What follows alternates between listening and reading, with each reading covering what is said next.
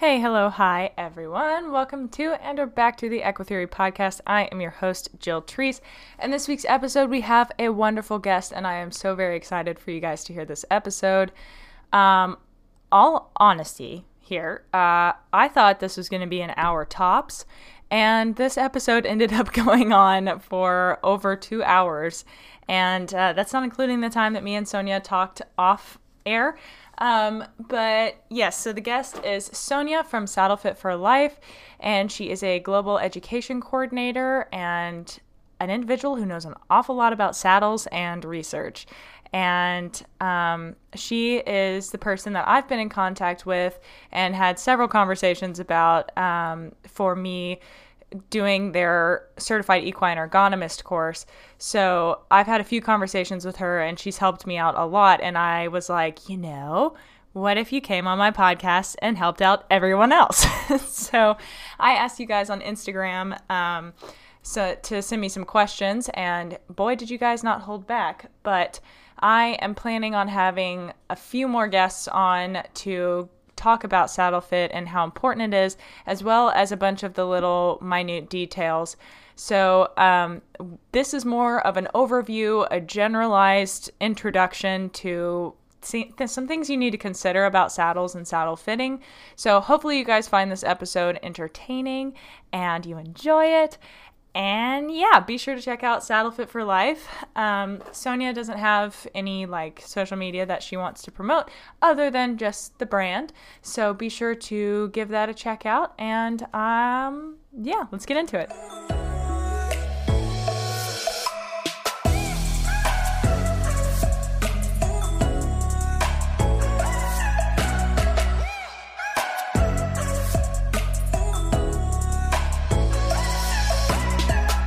Alrighty, guys, I actually lied. I got to do a little self promo here for a sec. If you are interested in learning more about training your horse and/or positive reinforcement, or you have a very niche topic that you'd like to know more about, I have several of those. All of that information categorized and available up on my website, jetequitheory.com.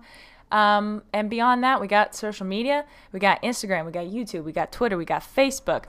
TikTok, even. All of that you can find under Jet Equitheory, and the podcast is on some of those under Equitheory. So you can follow along to keep up with me and the horses, as well as be updated when there are new episodes that go live.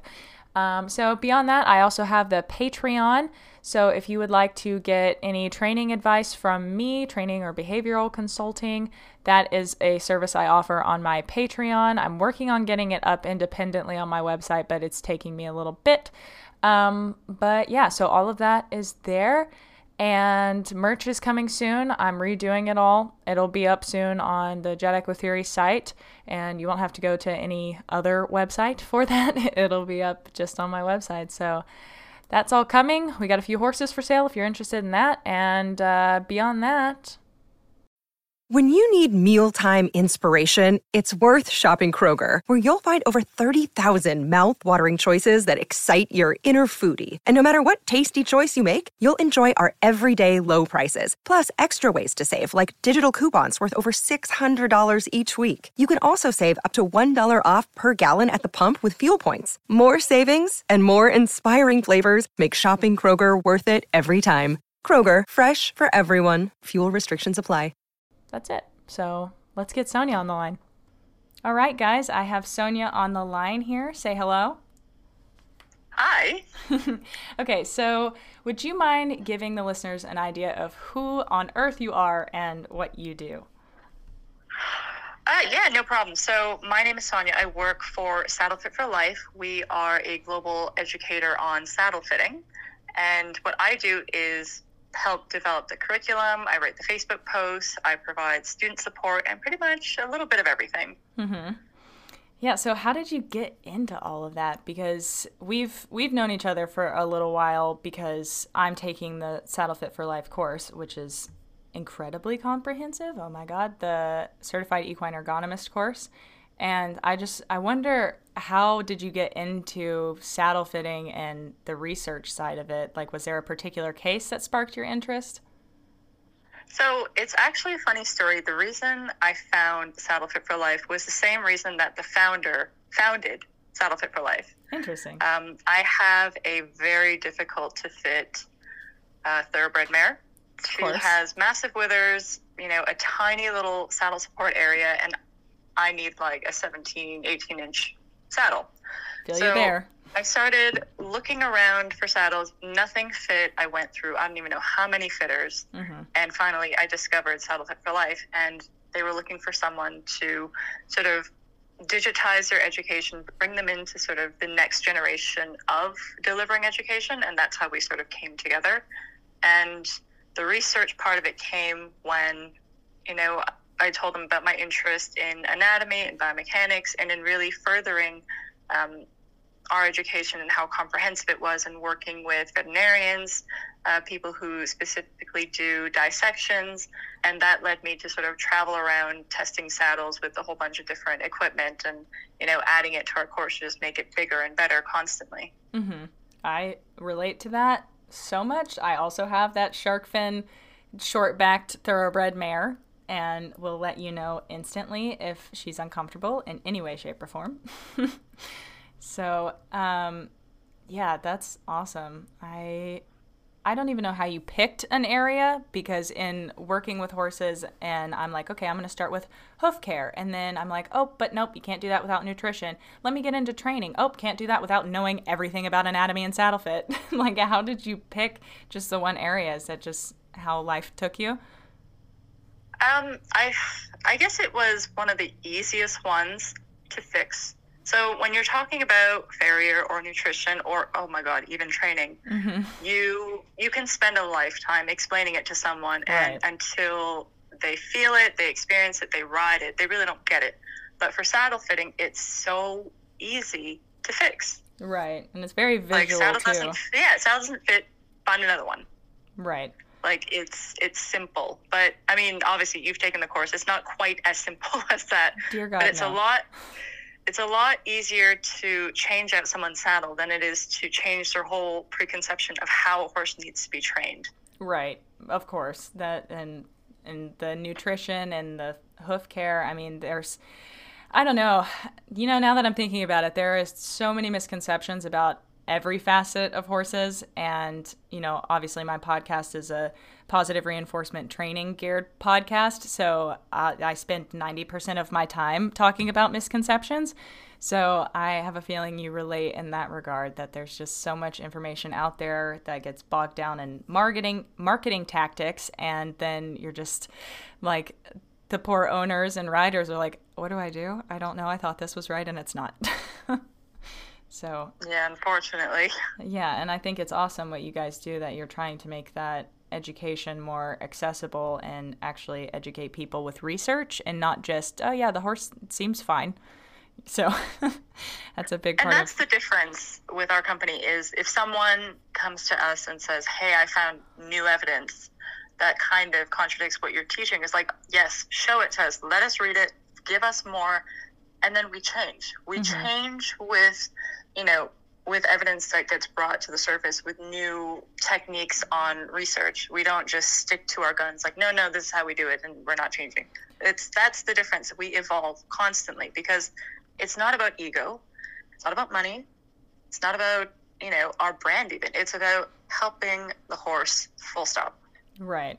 Yeah, and I I that's why when you reached out to me and gave me the elevator pitch on the brand, I was like, "Yep, this is something that I'm very interested in because we and when we first talked, shared a lot of the same values on just trying to make the world a better place for horses with research, evidence, and science rather than conventional wisdom and just, you know, winging it, I guess. yeah definitely Yeah, so um, is there anything else you want to say before we dive into these questions? We got so uh, many. no i know we have so many questions so i say let's just jump right in All right, let's do it. So, um, as you guys, the listeners, know, I asked a bunch of you on Instagram what you would like to know about saddle fitting, and I got over 50 questions. And I have a document in front of me that organizes about 45 of them, because a lot of them were repeats, of course. Um, and unfortunately, we're not going to be able to cover everything, though I think me and Sonia would both really love to do that. we had a hard time deciding which would be, you know, the most pertinent ones to at least kick off a potential series on saddle fit would be. So, um, of course, the first one has to be Sonia. What is your ideal saddle setup? What does it look like? So, in regards to saddle setup, ideally it fits horse and rider perfectly equally. Mm-hmm. And that's the thing. I have a lot of riders who will put the comfort of the horse first and will suffer the pain and the discomfort and the imbalance of riding in a saddle that's not suited to them, not understanding or realizing that an imbalanced rider negatively affects a horse. So if you have, for example, someone riding on your shoulders and mm-hmm. that person's wiggling around nonstop, you will never be able to walk a straight line. Right. Yet we expect our horses to be able to go in straight lines, remain balanced, you know, shift their weight to the hind while we're up there like a sack of potatoes just flopping around. Mm-hmm. Yeah, I feel like equestrians do tend to have a little bit of martyrdom going on. We're always like, yeah, I'll get my horse chiropracted and physio and the vet visits and all of these supplements and make sure their nutrition is perfect. And then we look at our houses and it's just in complete disarray. And we're like, I can't remember the last time I showered. I mean, it's not uncommon to have a rider like measure out all the supplements for their horse, make sure everything's organic, top of the line, and then the rider, you know, eats a sandwich that has fallen on the barn floor. Yes, I I am guilty of this. Mac and, before I started like having a food delivery service, uh, I was like mac and cheese sounds good, and those cups for children. I'll do that for dinner. Yes but I need to make sure my horse has a low NSC diet and has her gut supplements and her CBD whatnot and like just oh it I, I really think that that's something that has to change in the industry and I think that what you guys are doing is a great step in that direction because you're bringing more and more awareness all the time to how important it is that riders also consider themselves because like you said even if you buy the best saddle on the market for your horse if it doesn't work for you then you're still your horse is still going to suffer yeah, and I mean, of all the fitters that I had out, not a single one took any measurements of me. Not one. Yeah, that's not good. I I remember when I got my first quote unquote custom saddle, they took the measurement of my femur, and that was about it. And I was like, okay, that's good enough, I guess. And then you know, I see companies like Schleese out there doing butt molds, and I'm like, what? I, there is clearly a difference here. Yeah. Yeah. And I mean, even when you have other fitters out and they'll they'll tell you it's like, "Oh, you don't need to do that." And most people will believe them. It's like, "Oh, I guess I don't need it." It's like if you're measured for any other equipment in any other sport, they will take everything into consideration.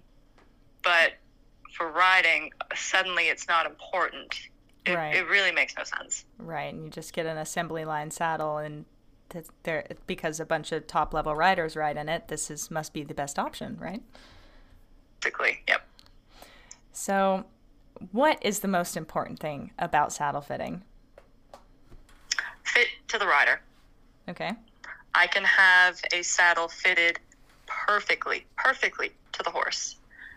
But if it doesn't fit the rider, they will cause it to no longer fit the horse. Elaborate. And a lot of people, when when a lot of people ask like, "What's the most important?" and I tell them it's the ride, like, what? It, you see, sort of like this confusion on their face. They're like, well, well, what do you mean? So, for example, let's take a saddle that's been fitted to a horse perfectly, in balance, wonderful. Throw on a rider. Rider is not fitted to that saddle. So, rider for example, if it's a male saddle and a female rider, in order to not crush her bits, mm-hmm. unlike men, she can't put it left or right. We unfortunately sit right on the money. Right. She is going to either have to push back against the cantle or or like tilt her pelvis backwards. What happens then is she cannot she can't absorb the motion of the horse anymore. Mm-hmm. And also, if she's further back or if she's curling her back, she's coming down into the saddle like a jackhammer. Right. Her legs are also too far in front, so she's leaning forward. She is slamming against a cantle every time she posts, or even if she's sort of in a half seat, she's very unbalanced up there. And she relies on um, compensatory posture or even her hands to help balance herself.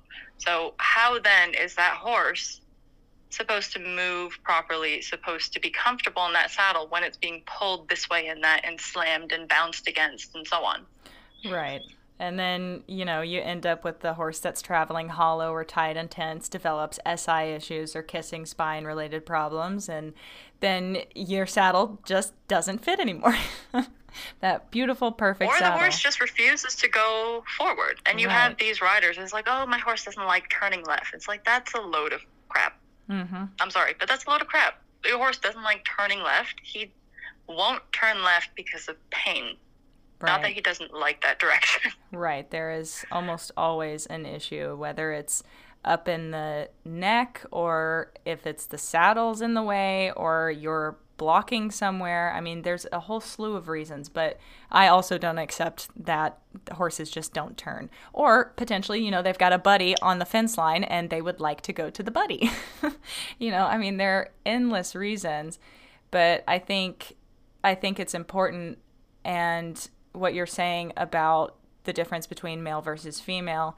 And obviously, that could be a whole series in and of itself and would need visual aids. But from my understanding, in the Saddle Fit for Life course that I'm taking, the like your a female's pubic bone is a little bit lower than a male's, right? So we're almost always directly on it unless the saddle is fitted to women because most saddles are manufactured and made by men and, and have historically been and there hasn't really been any evidence or research to my understanding before you guys that said anything otherwise. And as a rider that has significant low back pain to the point of being nearly arthritic and this big old gigantic giraffe neck on my body um, i suffer a lot of pain from riding incorrectly and watching myself in videos. I used to always be so ungodly frustrated that I couldn't sit up straight or I always looked like I was tipping forward. And even when I would look down at my saddle,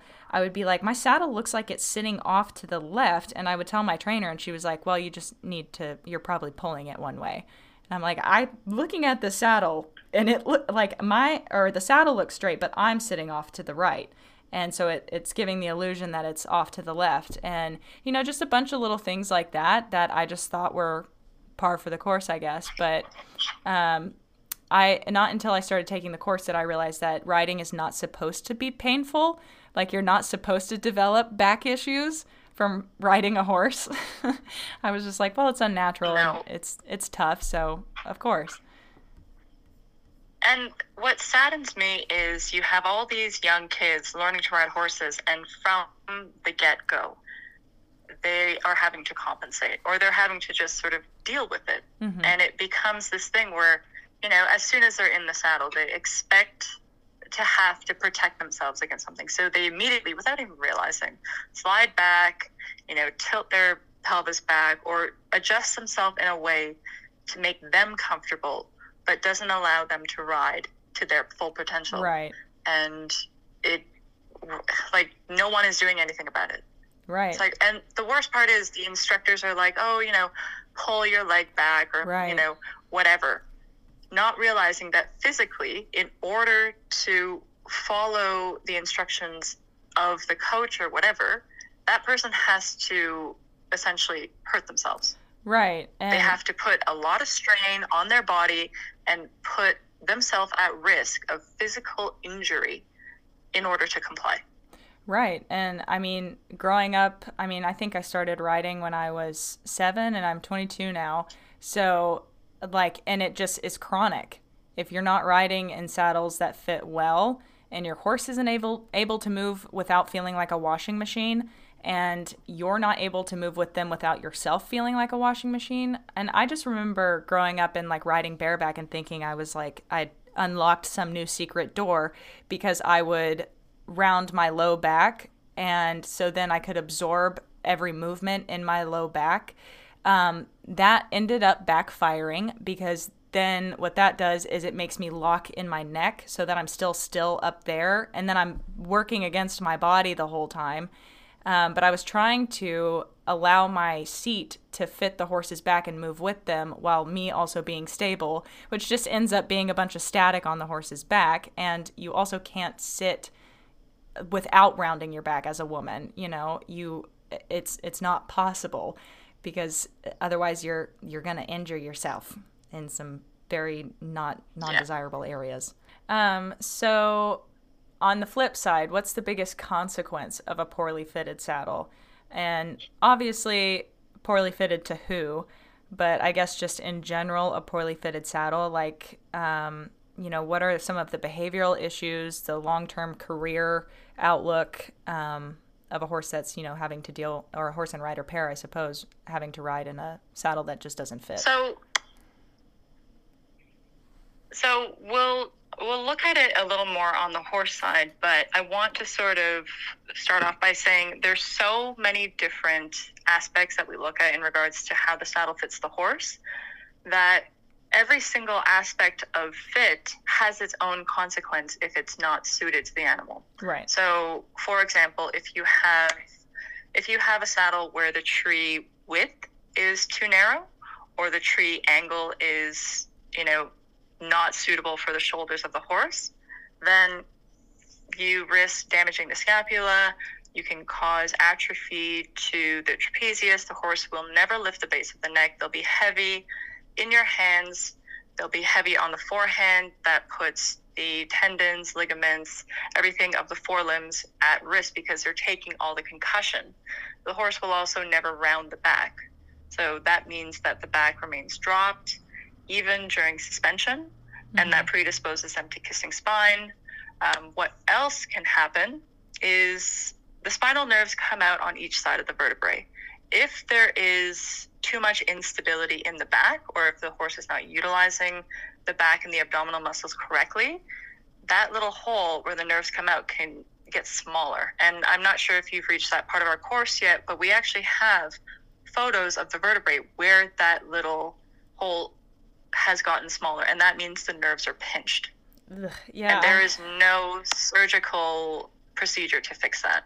That's that that horse is not able to be ridden anymore. That's crazy. I haven't reached that part of the course, but I feel like I've seen at least an infographic or maybe some photos of vertebrae that have encountered that issue. And that is absolutely terrifying as somebody who experiences back pain. I can't imagine being expected to carry a person on my back eh, going through that that's no bueno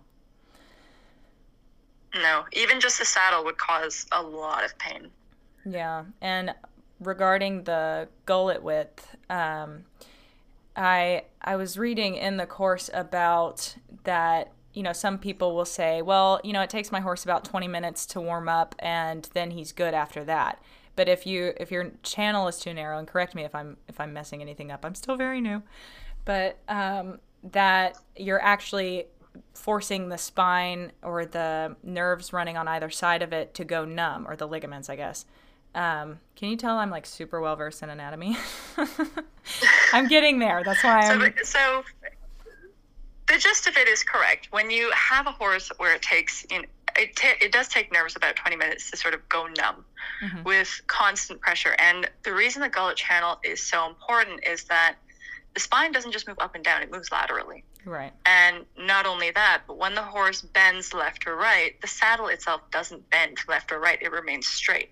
So the gullet needs to be wide enough so that when the horse bends, even the slightest amount, if it's too narrow, it'll actually contact the spine. And this is also important when you're looking at the asymmetry of a horse. Mm-hmm. So, and the, for some reason, a lot of people think if you have an asymmetrical horse, you fit the saddle symmetrically. Like the saddle should be symmetric, but it shouldn't. Right. You should always fit an asymmetric horse with an asymmetrical saddle in order to keep it straight on the spine. Right. What happens if it isn't is the saddle will always fall into the hollow side, which means that the gullet is no longer parallel with the spine, which means panels are no longer parallel with the spine, which means that even going in a straight line, especially the back of the panel, will turn in and start bumping against the spine. And the spine itself, on the outside, it has the longissimus, which is meant to carry weight, but on the inside, it has a smaller muscle called multifidus, and that stabilizes the spine. Mm-hmm. You do not want to be sitting on that whatsoever. If you are next to your horse and you sort of run your fingers backwards along the spine, even just against the hair, like without much pressure, the horse will react. He won't pin his ears, he won't turn around and bite you. It's just a reaction. But suddenly, with the narrow gullet channel, you've now told the body, don't lift. Drop away and lock to protect yourself. Right. And you no, no again you bueno. predispose them to injuries and hollowness and heavy in the front and you know just essentially shortening their career Yeah. And I have been guilty of that, and I am paying for it to this day with a mare that has just had kissing spine surgery. And looking at the saddles that I used to ride her in and their gullet channel, which I guess should probably define if people listening haven't already Googled it. Um, that's the the space on the underside of the saddle that either either of the panels is that a good i don't think that's a i'm not painting a picture you're better at this so it's it's basically the underside of the saddle the space between the two panels but one thing i will say is even with a sufficiently wide gullet channel mm-hmm. if the saddle is placed on an asymmetric horse which most of them are right. it can still cross over and connect with the spine. Right which you explained to me a while back because i i remember i asked you about it because i saw a post that was like no asymmetric is bad. And i was like sonia counter and um i but you were like you know if if it's if the saddle is a perfectly symmetrical saddle sitting on an unsymmetrical surface it's going to tip to the side because gravity um, that's weaker, that's more hollow. So then it, you never have a shot at developing that weaker side because the horse is constantly being pinched, bumped, or aggravated in some way on that side.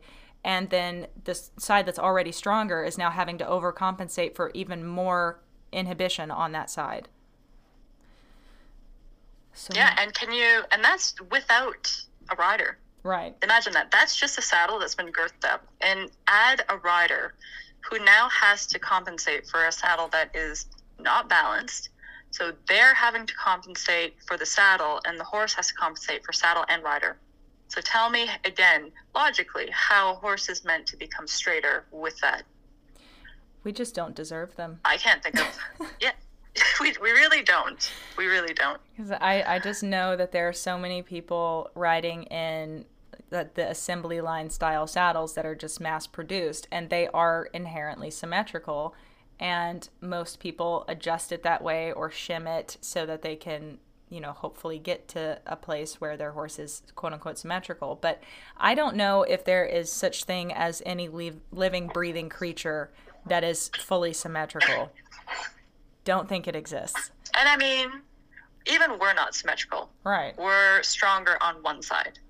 Horses are stronger. And even for horses, their organ placement isn't even symmetrical. Neither is ours. Right. So how can There's you nothing that is symmetrical. Right. So how can you? so you why are we riding in a saddle that is symmetrical? Right. And ideally, you have a saddle that has full contact with the horse's back, except for obviously along the spinal channel. But it's if it's a symmetrical saddle, then it's it's gonna tip because you're you're fitting to uh, an unrealistic standard, that not to the horse in front of you. And I understand that that gets frustrating with um, horses like Zoe, who will be in a rehab program, that you're going to have to fit and refit and refit and refit and refit. And it gets pricey, but to some extent, I'm like, I don't know. I don't know how to solve the problem. But to me, it feels like if you're going to ride and put the horses in, you know, different various situations for competition or recreation purposes, you should at least do them you know the benefit of being comfortable and able to succeed because i feel like putting a saddle on um, you know that doesn't fit the horse out of convenience or you know an issue of affordability which is the unfortunate commonality and in all spears of horses.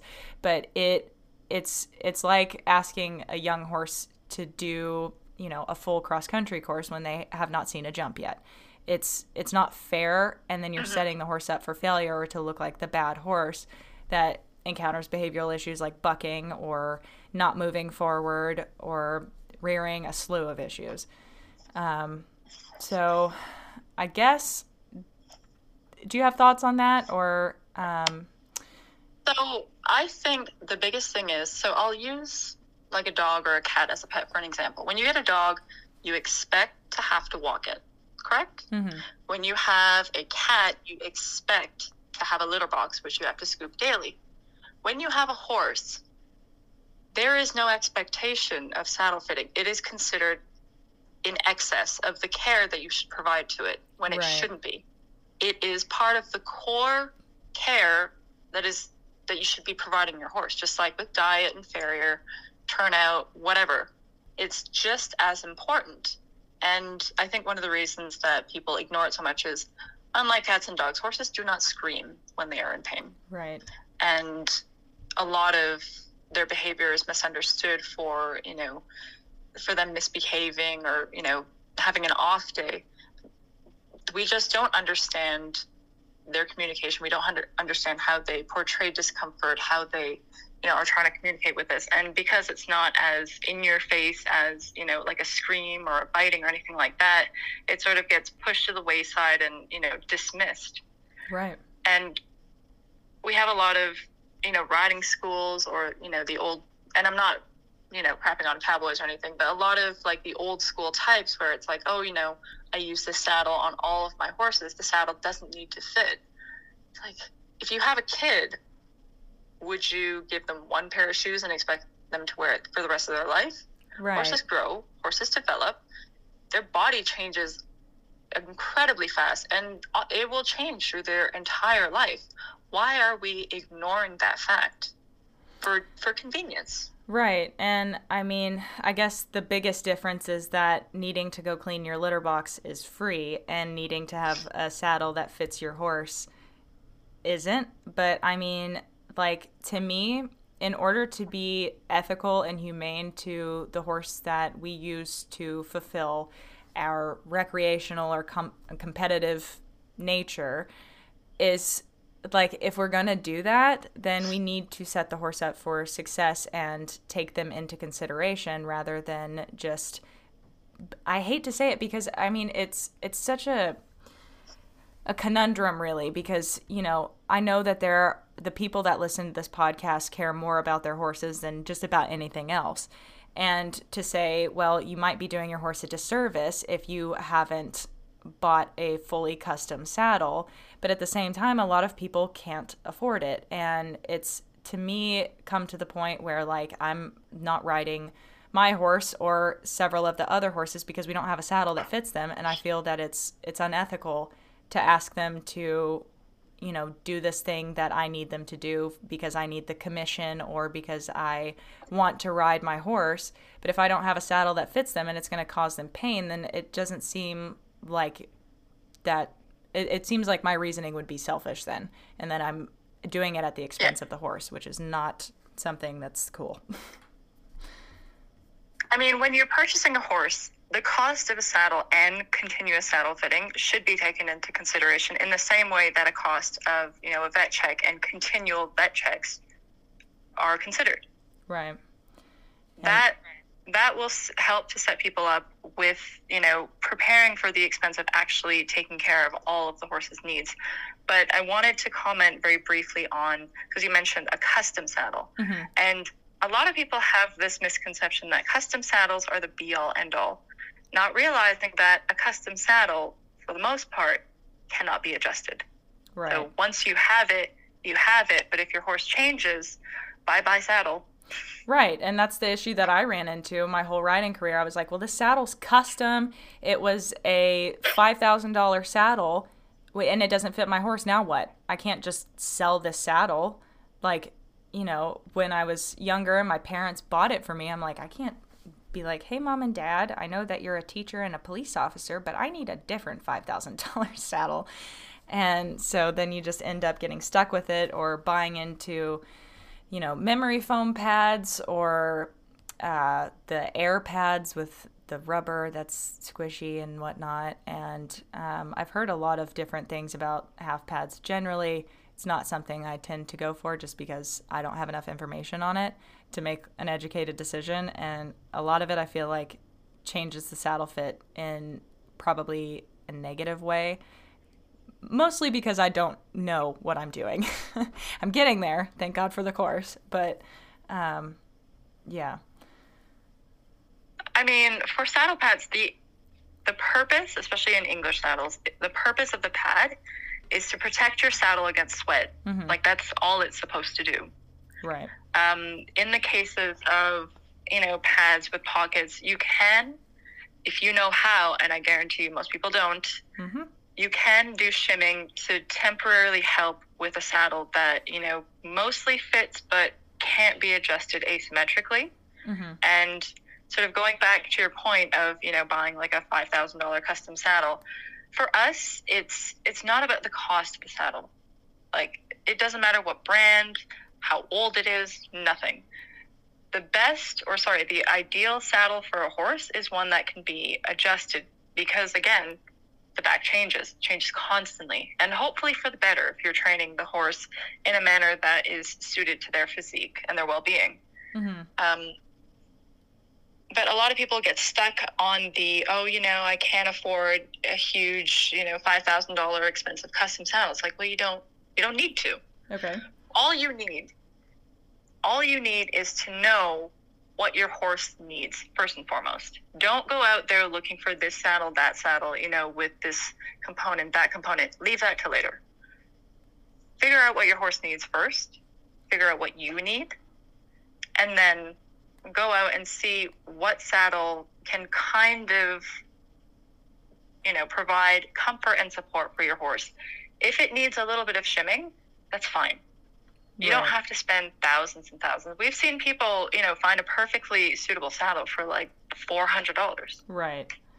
Yeah and i guess my thought would be um like you're you've mentioned adjustable saddles and i feel like that is another word like custom that probably means a bunch of different things to people or different people that um, you know before i started taking the course in my mind an adjustable saddle was one like the wintec or the bates that have the changeable gullet system. But i'm assuming that you're talking about a little bit more than just the gullet. So do you have thoughts on that? Yeah. So there are three main types of saddles. There's one that's not adjustable, so they're usually built on like a wood tree mm-hmm. or like a hard plastic tree. Um, the next one is the interchangeable saddle, so you can change out the gullet plate, or you have sort of like the Genesis tree where you can use an Allen key to make adjustments. Mm. But that really only changes the front. The last one is an adjustable, where you actually need a tree machine like a hydraulic tree machine or whatever. And a fitter comes out and they take the measurements of the horse and it can be adjusted in width, in angle, and also asymmetrically without twisting the tree. And that's the kicker. A lot of saddles, if you were to do an asymmetrical adjustment on them when they're not meant to have it, you will twist the entire tree or break it. Hmm. So an a truly adjustable saddle is one that can be adjusted in number one, width, number two, angle, number three, asymmetrically without twisting the whole tree. And they're usually built on trees that are made out of polyurethane. Right. Anything wood. So if you have a saddle with a wood tree and a fitter comes out and says, I can adjust that, run away because mm-hmm. they are going to break your tree. If you have a hard plastic tree and they say, you know, I can adjust that, eh, run away.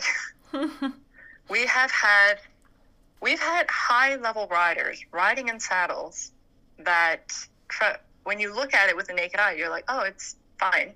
When our saddle fitter took it apart and opened it up, the tree was broken. Oh no! In three places. Ah. Because someone had gone in, tried to adjust it, and broke it. That's crazy. Is there any way to tell without taking it apart? That it's broken or what kind of tree it has? That it's broken. Um sometimes it's really difficult. It might just be a fracture. Mm-hmm. But if you hold the saddle sideways, sort of against your rib cage, and you pull inward. So you're essentially trying to pull the two flaps together. Right. Watch the pommel. Make sure you're not seeing any rippling, especially underneath. You don't want to see any rippling. Um, a lot of people have this misconception where if you pull the flap inward, sort of tuck it underneath the saddle, they'll see a fold and they'll freak out.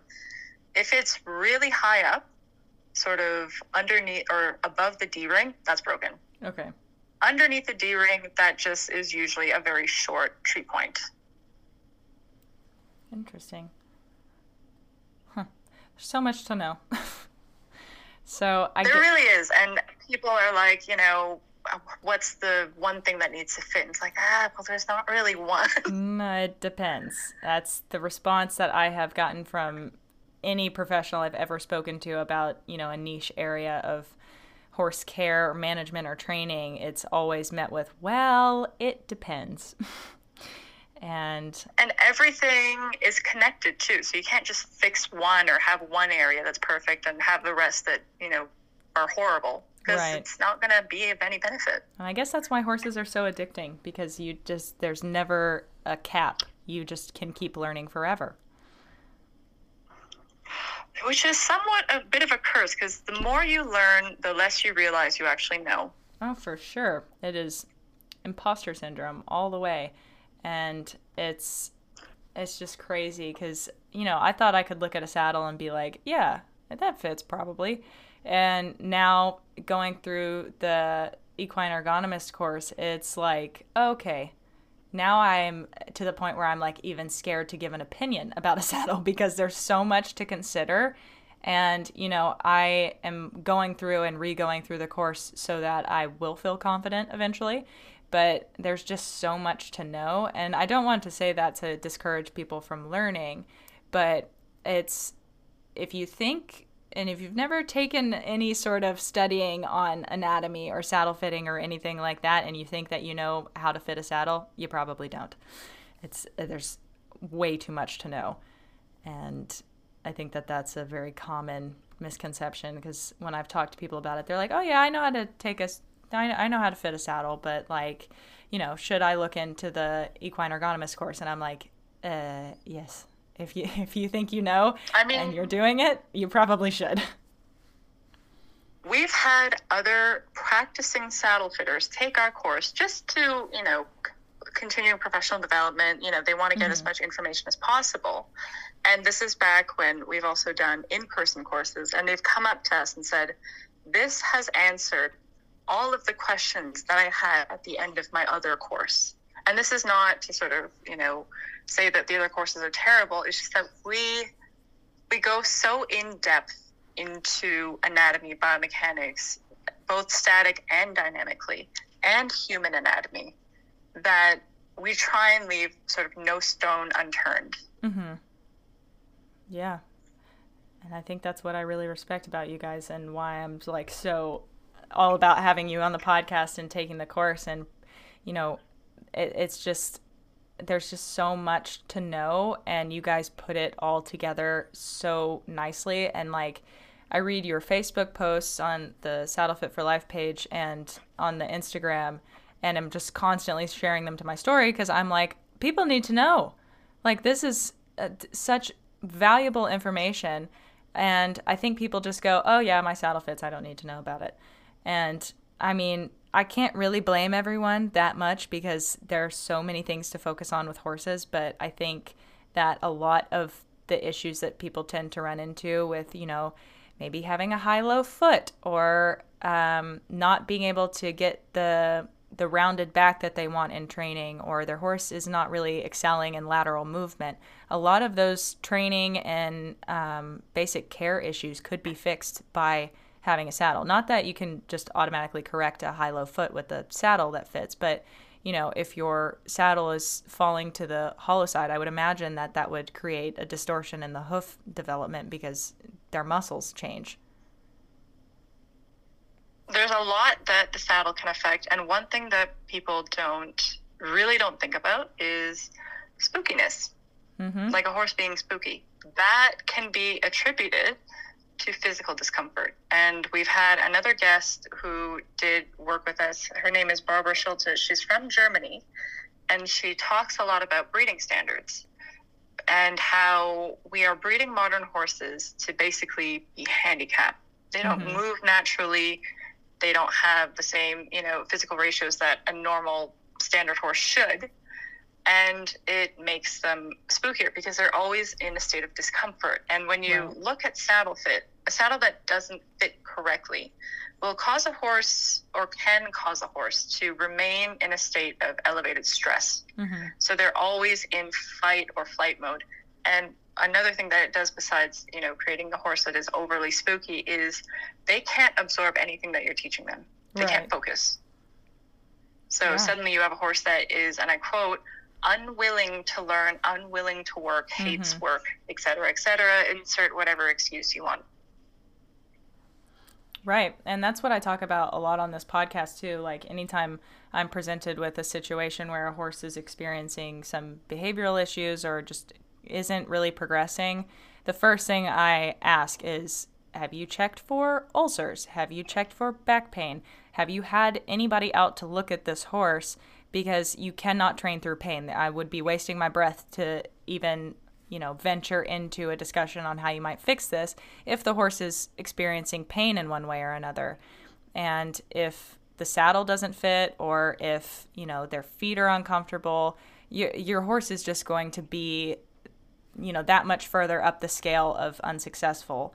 And I've noticed with a lot of our horses that we get right off the track and they've been fed rocket fuel um, and their tummies don't feel good and they've had this big change in environment and they end up with ulcers. When they come home they are just neurotic and crazy.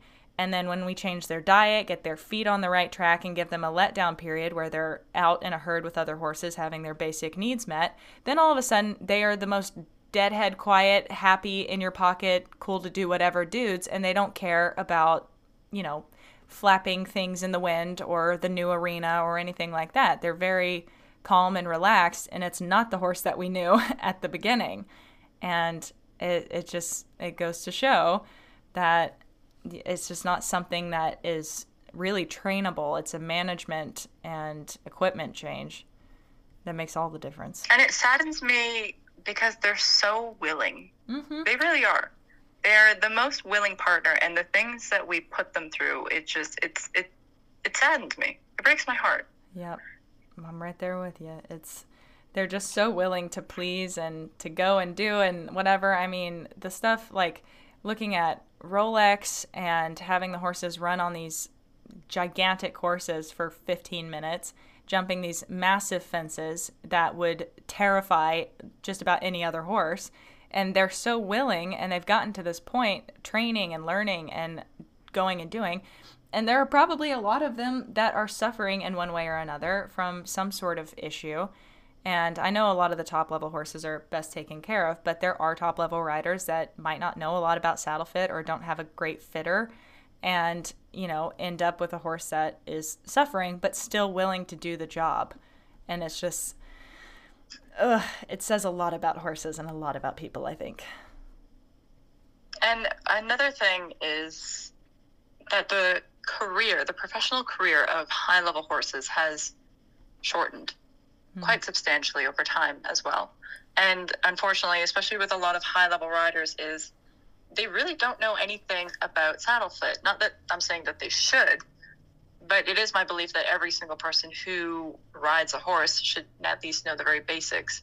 But they're always sponsored by companies, and these companies, for the most part, don't care about saddle fit. And I know I'm going to get hate for this, but they really don't. If you I come out with a saddle with and crowd. you say this fits every horse, you're lying. Right. And I've seen so many saddles advertised that way, or trainers, particularly Instagram trainers that say, well, I got this saddle from X brand and it's designed to fit every horse. All I have to do is take it in the tack room, adjust a couple things, and then I'm good to go and it fits every horse. Or, and it's just like, uh, there's just no way that that's true. You might think it is, and you might be being honest, and that's what you genuinely believe, but that doesn't make it, you know, unequivocally true. It's, it's what you've been told and it's marketing because who wouldn't want to buy the saddle that fits every horse? I mean every trainer professional rider you know owner that has multiple horses would be like this is a perfect solution to all of my woes. But that's an unfortunate just that's not possible. There's no way. And it goes back to providing adequate care for the horse. If you are looking for something simply out of convenience, then you really are not taking into consideration the well being of the animal. Right. Which is like there's just so many things to consider. So part of me doesn't fault riders, but I, I would like to use this episode and our conversation to raise more awareness about it that it is something that if you haven't been considering it is something that you really need to take into consideration because it will affect your horse down the line. Take it from somebody whose mare has kissing spine and probably a host of SI issues, and um, she has fusing hocks now, and has historically been a like she was known infamously for her tail swishing, and she was the crazy hot mare that everyone got a kick out of watching, and I got an ego boost because I could handle this mare. Um, but that's have we met horses? They just want to chill outside in a field with their homies like it's not that deep. So if the horse is acting this way and it's directly uh, you know contradicting to their nature then something's probably going wrong and it's probably not the horse's fault or a character flaw. And that's something that i definitely had to come to terms with um, with my mare and it's something that you know eats me alive i know that you know you can only do as best you can with what you know when you know it. And when you know better you can do better. But i mean it still sucks that i've got this this mare that is phenomenally talented and she has a whole host of you know physiological issues because she uh, she was mistreated. I mean she was trained through pain and ridden in equipment that uh, was like riding in a or running miles in a shoe way too small. And it's just like, oh, God. And I hate that for other people. And so that's why I want to have this podcast where, you know, we can make that information a little bit more accessible and allow people to not do the same thing that I did. Basically, just do as I say, not as I did. But. And I really want like I don't want your listeners to hear everything and be like, "Oh my God, there's nothing I can do." I want to invite everyone who listens to this to, you know, reach out to us on Facebook, reach out to us on Instagram. We're always there to answer questions. If you want to submit photos, let us know. We're there to help you. We're there to educate you. We're there to guide you. We're not going to be like, you know, put in your credit card number for five minutes. That's not how it works. Mm-hmm. We've had so many people come to us. It's like, hey, can you help? With our saddle fits like yes and then we'll tell you exactly you know what few photos that we need to really get a better understanding of what we're working with. And we'll give you as much help and guidance as possible. And if you're in an area of one of our fitters we'll connect you with them as well. And they'll work with you to get you into something that is more suitable for you and your horse or even find a temporary solution for your existing saddle if it's possible we're always willing to work with you because in the end it's we don't get commission. We don't we don't even sell saddles. We don't sell any tack. We it's just pure education. Mm-hmm. all we want is to see a horse that is not suffering. And if we helped one two five people with their horses and they're able to you know ride pain free that's a win for us. Even if you know it took 20 hours of us helping you and we got nothing in return that horse being in comfort is what we want that's our return. Right. That's that's why I want to work with you guys. and it's just everything that I believe in and it's just it's it's awesome. I mean, so many companies and saddle brands are just about how many saddles can we sell, not is it actually making a positive impact on the horses and the riders or are we just overcharging for essentially a piece of wood that hurts? Ugh. Yeah. And for us, I mean, I've I've been very very particular about you know our students shouldn't be recommending singular brands. If you are certified, you should remain unbiased. We have a whole code of ethics, um, of very strict rules and regulations for anyone who takes the course, and you would know because that's Mhm. the first lesson Yep. that is there. You have to agree to it to even access anything else. Right. Um, we're there to help. We're not there to sell. We're not there to judge. We're not there to make anyone feel stupid or terrible. We're there to help. Ask us. Ask us everything. Even if you think it's stupid, just ask. right. We've heard it all. We'll give you as much information as you're willing to, you know, hear. Just reach out. Reach out because I guarantee you, if you don't, your horse is going to suffer. You're going to end up paying the price either monetarily or by, you know, losing your best friend. Right. Just don't ever, don't be shy. Well, I think that's awesome, and that will go a long way with those listening because I feel like up until this point, we've been kind of like, this is why saddle fitting is frustrating, and these are why everything that you've ever believed is wrong. So I feel like it's a nice little break to be like, also, we can help. um, but yeah, so I, I think we've made it through three of our questions so far. So um, if you're still good to kick on, I think we can try and bust through these you know, like two thirds that we have left. Yes. yeah, yeah, go ahead. Okay. So, um, number four here, we have the most important element the length, the width, panel depth. Is there one, or is it just, it just needs to fit? So there is no one single element, but I will give. I'm going to say three, but I'll probably make it to five. I'm going to give three three things that every single person can do to check. Okay. So the first one is length, because if a saddle is too long, what happens is the loins actually push it onto the shoulder, and then the shoulder kicks it back. So you have this sort of back and forth motion. And also, sitting on the lumbar is going to either have your horse buck you off or constantly sort of bunny hop in the back to try and push you off the lumbar. So, Mhm. in order to check length, first and foremost, your saddle should be positioned correctly. So, just behind the shoulder blade. What you usually do, or what we usually do, is sit the saddle on top of the shoulder and slide it back until it sort of just rests. It like nestles into its spot. I did learn that trick a long Leave time ago. That is one thing that carried over. So once the saddle is there, go to the hip, find the point of the hip, and sort of palpate gently forward. Make sure you don't get kicked. And you will find the 18th rib. Be very careful because there are a lot of fitters who say go straight up. And if you do, you're going to end up in the lumbar, probably like L3, L4, depending on the horse. So find the rib and then carefully, again, make sure your horse doesn't cow kick you, carefully follow the curvature up towards the spine. Right. and you'll lose it sort of about you know eight ten inches down because of the longissimus that runs over it but just sort of eyeball the curve. When you hit the spine that's when you go straight down and that is the last last point where you want to put pressure. So that gives you length right. And that Second is one that's is- different in Western saddles, right? Just a little bit.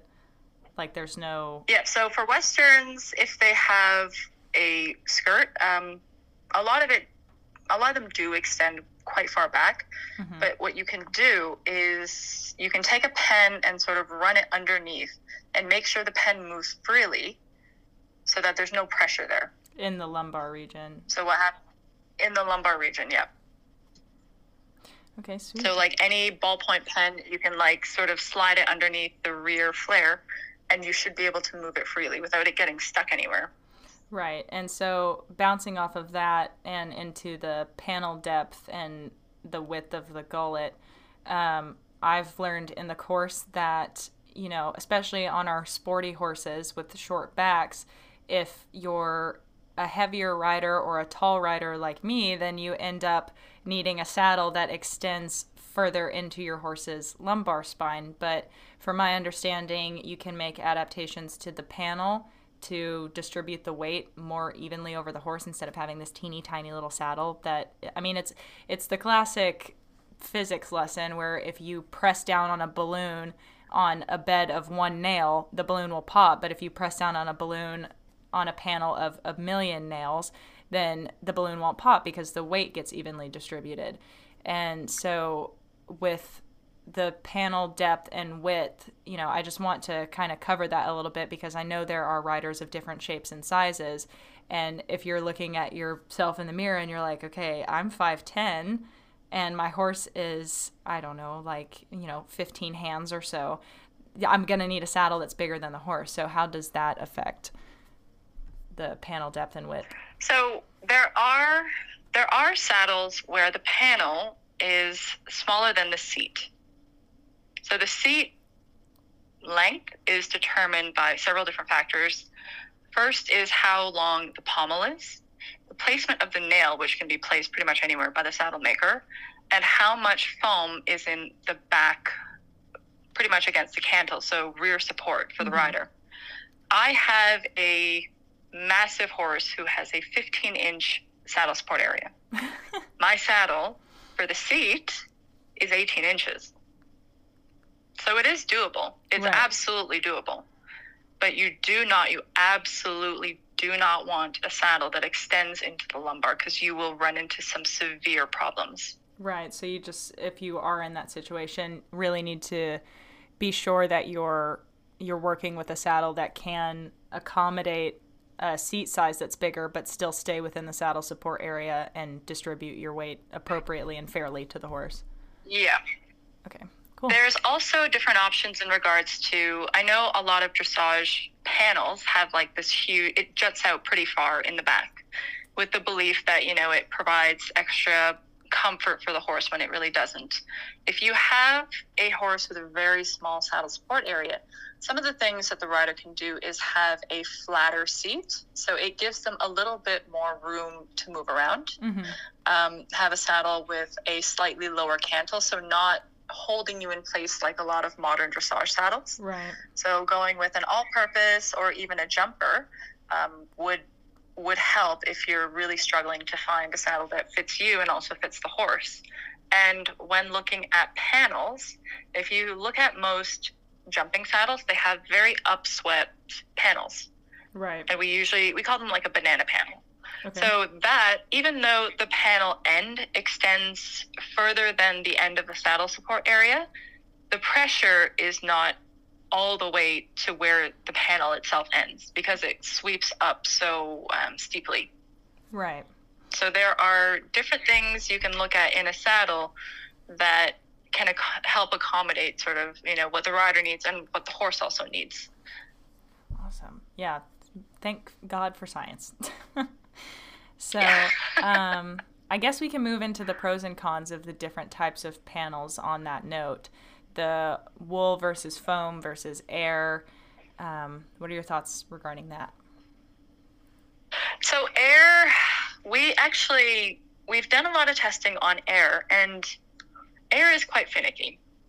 Right. So, first and foremost, um, it expands and contracts, obviously, with different temperatures. So if you are in an area where there are a lot of temperature variances, air would not be sort of the best one for you.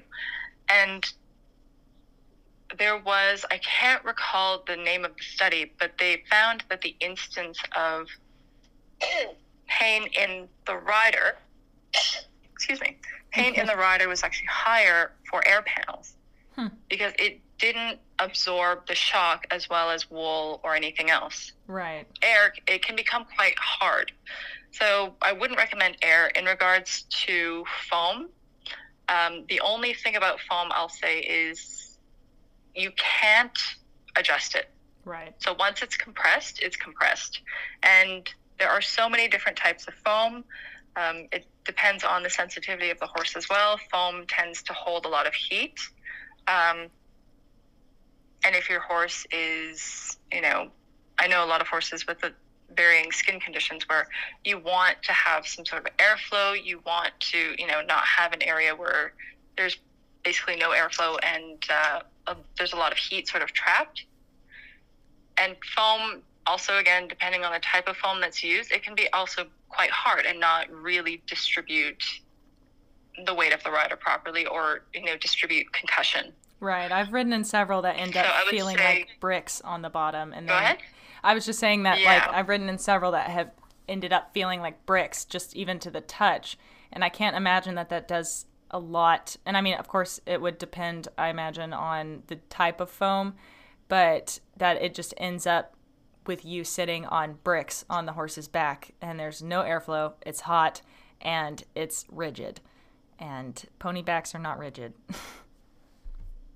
no, I would recommend either wool or like a wool synthetic mix because it can be. And I just want to preface this by saying saddle fit cannot be adjusted by reflocking. You can reflock all you want, but the tree points, especially on wool or wool synthetic or whatever, they will always, the structure of the tree will always determine the fit. The flocking is just sort of, you know, to make us feel better as riders, like, oh, you know, I flocked it, so therefore it fits. And if the saddle angle and width don't fit, then it doesn't fit. I'm sorry. It's right. just how it is. That's actually something I was not aware of. I mean, it seems like uh, you know, I've always heard that wool is the best option and that you can change the fit. And I, I to me, it seems like you can obviously flock more on one side and maybe accommodate asymmetry a little bit in that regard. But if the tree itself is still off, then you're just kind of being counterintuitive, I guess.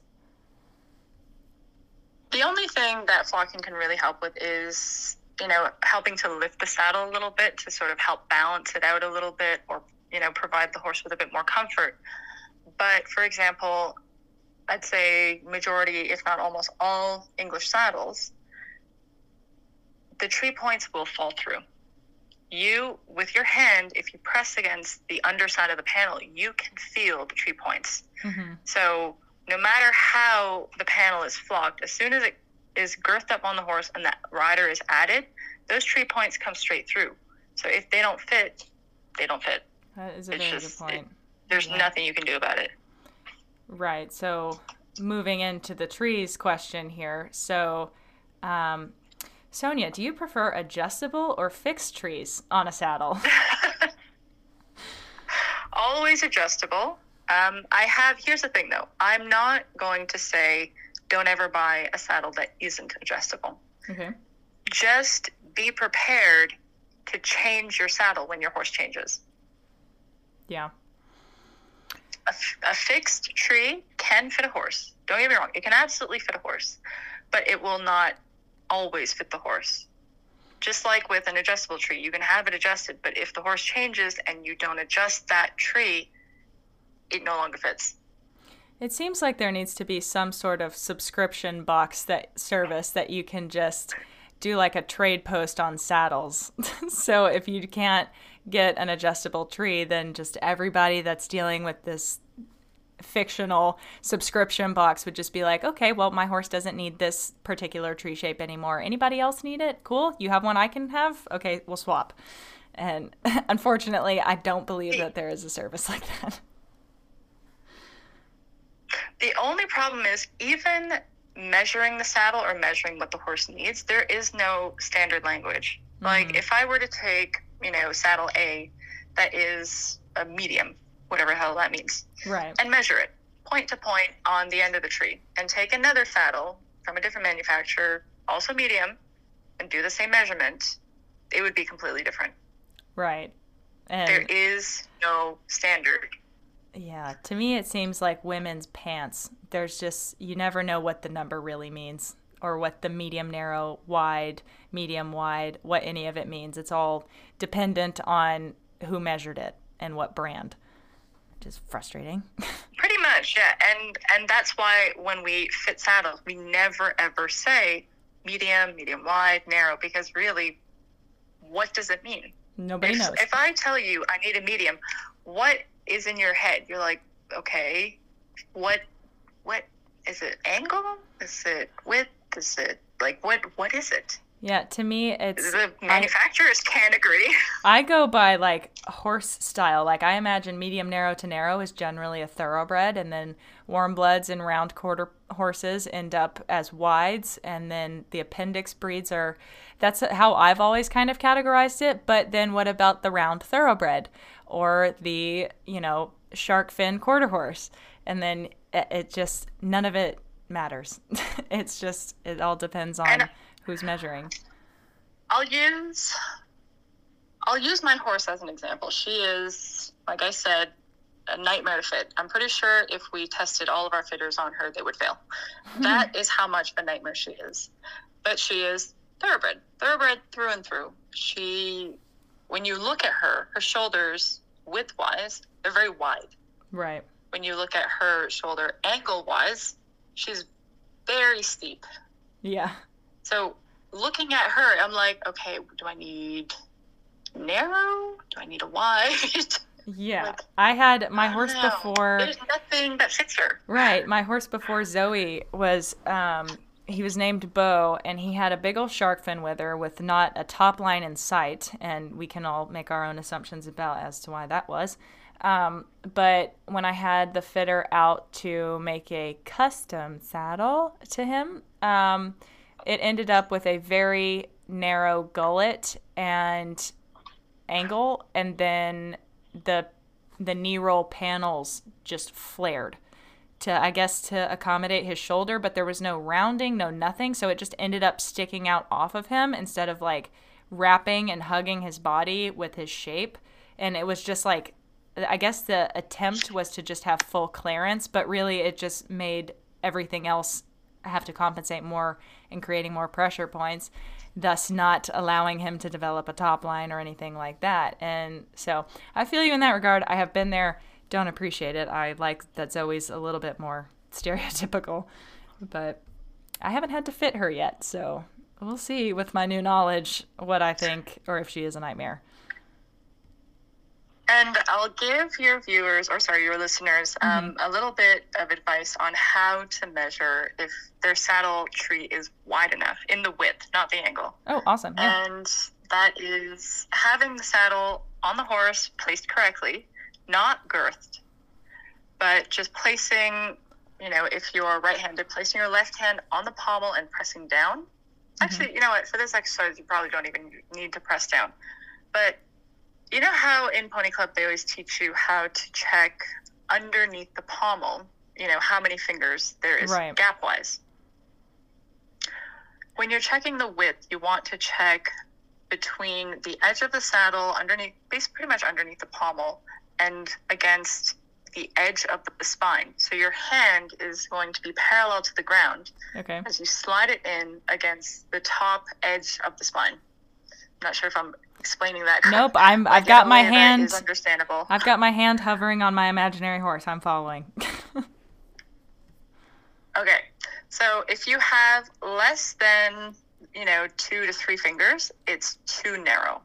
And I say that because as the horse moves, again, spine moves laterally. Right. So if you turn or you know if your horse bends, that saddle is going to come in and bump the spine. That's the last thing you want to do, and you want to measure that on both sides. okay. So ideally, you would have how many fingers? Assuming you have a standard. So hand. ideally between two and three on both sides. Okay. So, okay, I think I get it. So your hand is on the side of the spine laying, and you shouldn't hit, say, the start of the panel. It's sort of between the very, and I mean, you have a giant withered horse. It's between the top edge of the wither. So you're not on the wither, but you're sort of next to it. Okay. And then measuring the gap between the wither and, you know, wherever the saddle starts. Okay. Yeah, that makes sense to me. I hope it makes sense to everyone else. I at least have a mental picture in my head. I hope it's right. This is where demos come in handy. Yes, yeah, for sure. need visual aids. Um, okay, so as far as we answer, answered how far back the saddle should go, um, so including shoulder asymmetry and saddle fitting, I think we covered that one a little bit, but is there anything else you want to say on that? Um, I'll say for shimming, a lot of people make the mistake of shimming into the gap.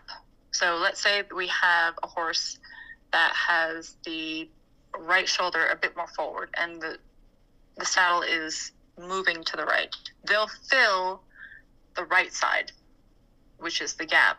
But really they should be filling so this is a saddle that's going to the right. They should fill left front right rear. Okay. Interesting. And a lot of people, I'll tell them that they'll be like, um, "What?" The right side's not the problem. it, it's backwards to them. Yeah. Right.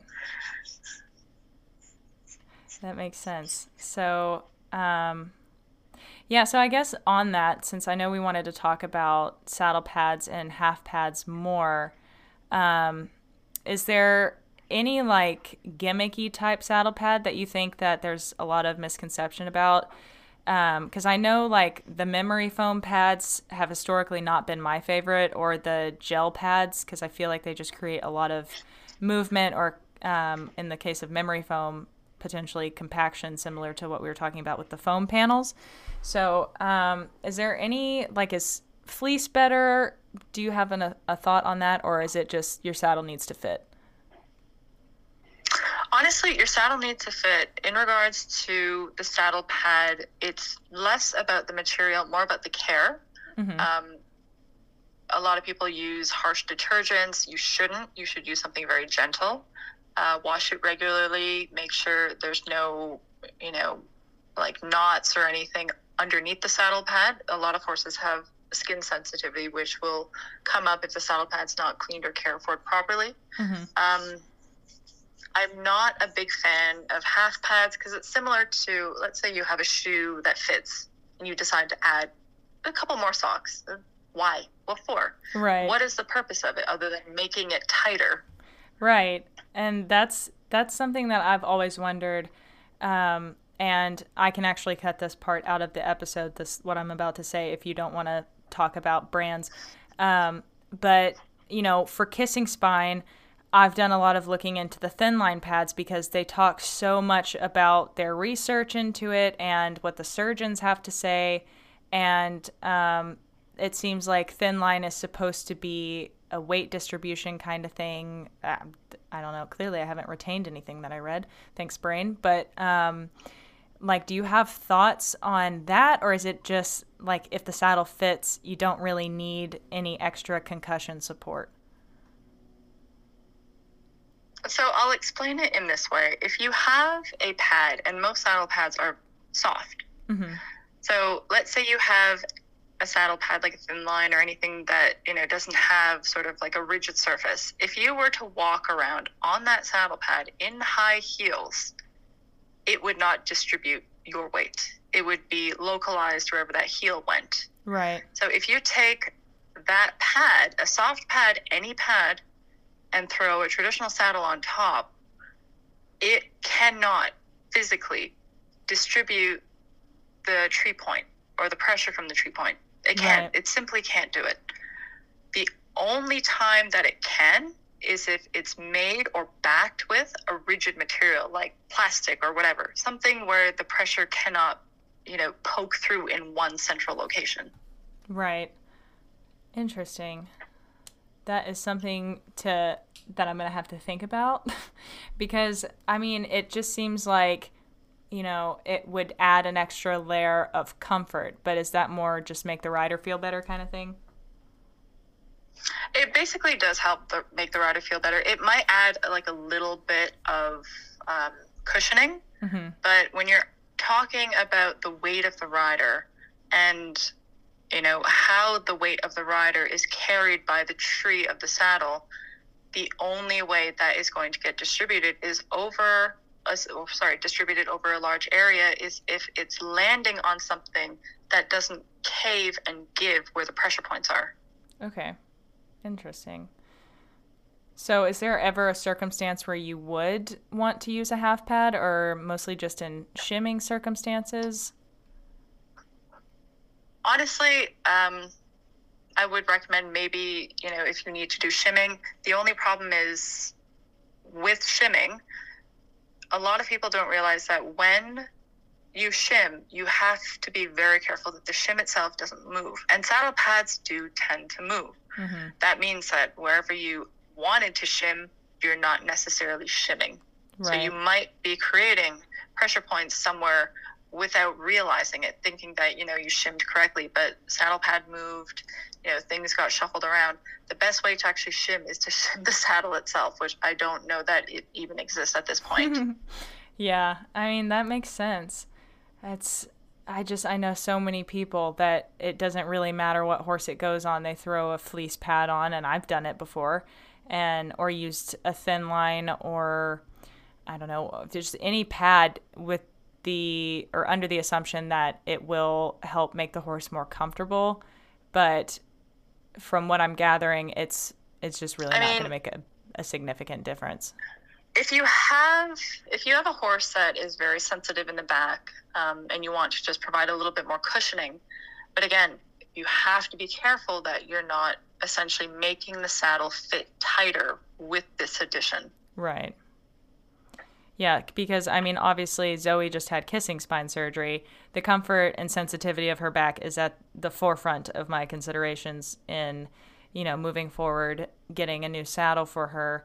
And so it's like, do I want to be able to put a pad on, or is it just better to just make sure that the saddle fits very well over time? That was a question. yeah it's definitely it's definitely uh, better to make sure that the saddle fits okay. um, a lot of people, if they come to us and say, you know, my horse is overly sensitive or whatever, we'll we'll ask them, you know, have you, you know, considered that there might be other things going on, perhaps it's weakness related, and you know, try and sort of guide them that way, as opposed to just throwing on, you know, pad after pad after pad. Mm-hmm. That makes sense. And so I would imagine that with like really thick, um, I'm not sure if you're familiar with poly pads, like those type of half or saddle pads that are really thick and poofy, those would create a similar issue as opposed to just like a regular cloth saddle pad. Yeah. Honestly, the best pad you can use is one that is, you know, just there to protect the saddle, has wither relief. So it is in the shape of the back. You do not want a square pad. No horse is square. I know. So you want something that has the shape of the back. I can't stand those those like baby pad types that just I'm like that uh, you're either going to end up with a crease and a fold and therefore a pressure point or the the pad pushing straight down onto the wither and like there's just no comfortable way to do that. I don't know why people make those. I mean, I'm, you know, we're female, we wear bras. If something were to, even if like a small weight was to just sort of pull on one of the straps all day, Mhm. it would irritate the crap out of us and it would hurt. It, you'd have like a little sore. So imagine the weight of a rider causing that to go back and forth over the withers, Mm. rubbing constantly. Yeah, I and see I you know t- to the demise or disappointment of my past and current partner is like I I am all about a sports bra. I refuse to wear wire bras unless it's a very special occasion because the straps are too thin. My saddle support is not great. I need a thick strap and because it's way more comfortable. So to to further your metaphor there, I mean wider to a certain extent better and no pressure points please. I genuinely cannot stand regular bras and i just end up wearing sports bras all the time because they're comfy and i much prefer them. So subject my horse to that as well. And and I'll go on and say like especially over the spine, a lot of horses they'll drop away from pressure not consciously, right. But it's just a reaction. So a pad that places pressure, especially because they usually have some sort of stitching and you know whatever decorative thing that they have Mhm. on the back, if it is sort of curled downward and digs into the spine, you're essentially telling the horse, "Hey, don't lift." right. And they they can't do anything about it. It's a reflex.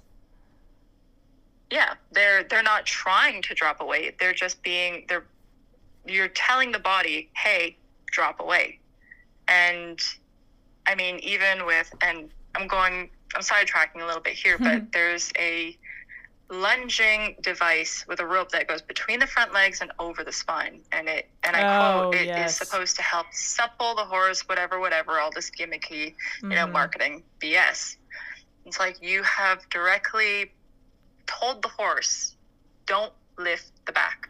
And it's so counterintuitive because you've got this piece of rope pressing on their back, which tells the horse invert and lift your head.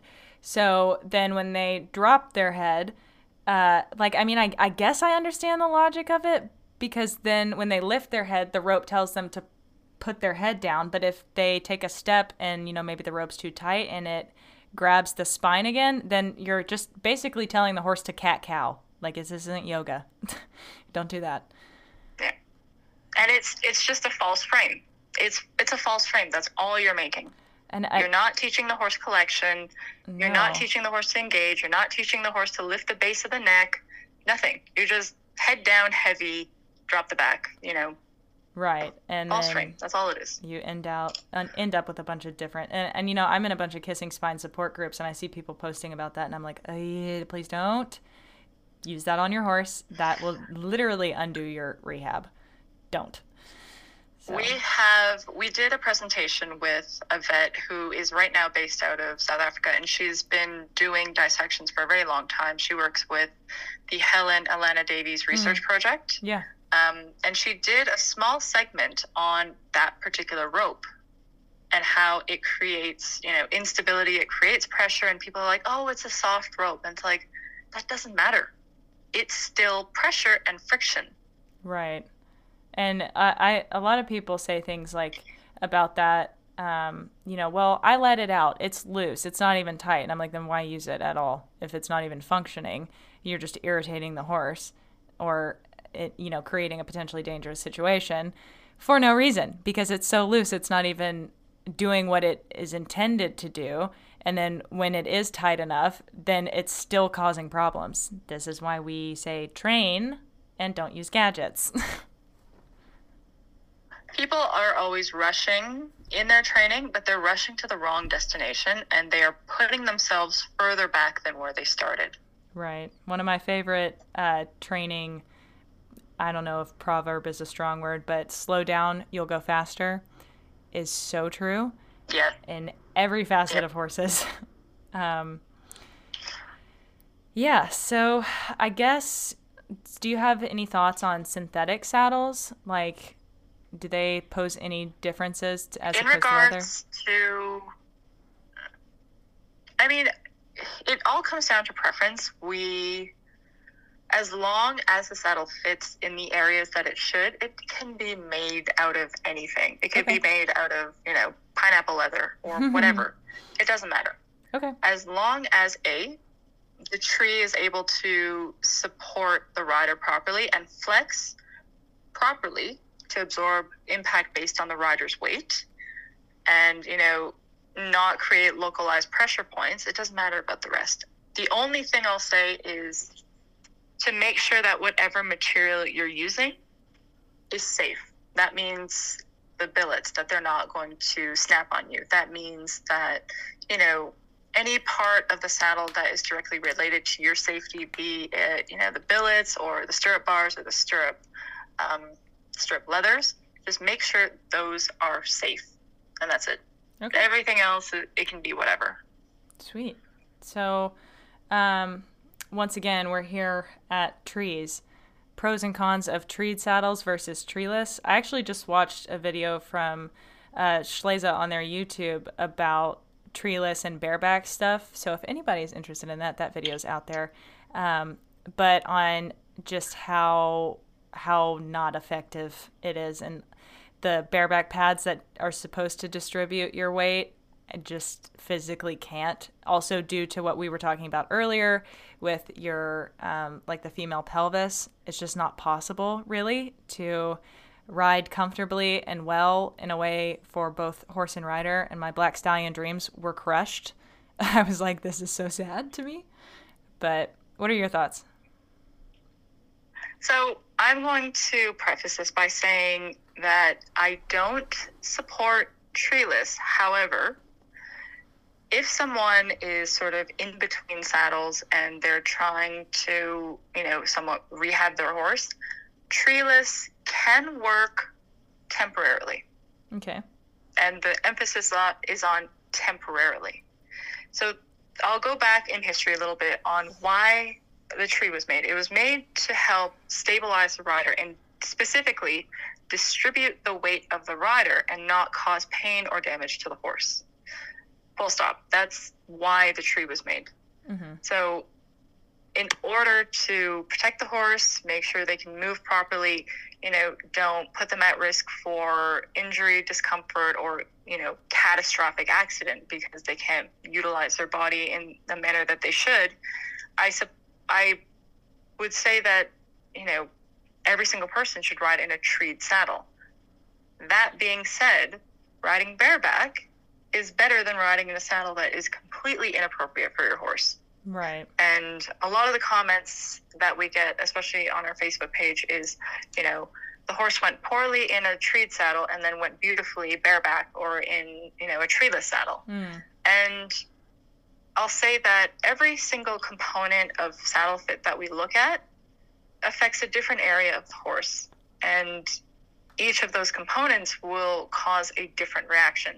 So if you have a saddle that, you know, pinches the withers, causes atrophy in the trapezius and, you know, clips the shoulder, of course the horse is going to move better when you take that away. Right. You're essentially taking away the handbrake. But that doesn't mean that the horse is moving better per se. He's moving freer in the shoulder, freer in, you know, the neck. But what about his back? Is he lifting properly, right. or are you know the pressure points created by the rider's seat bones preventing that? Right, and it's what we talked about before we Moving jumped on the from, call that it's yeah. it's just like it's relative. So you're riding in a poorly fitted saddle, the horse is not doing well, you take the saddle off and now you're riding bareback. The horse is moving now, period, full stop. it the horse is moving.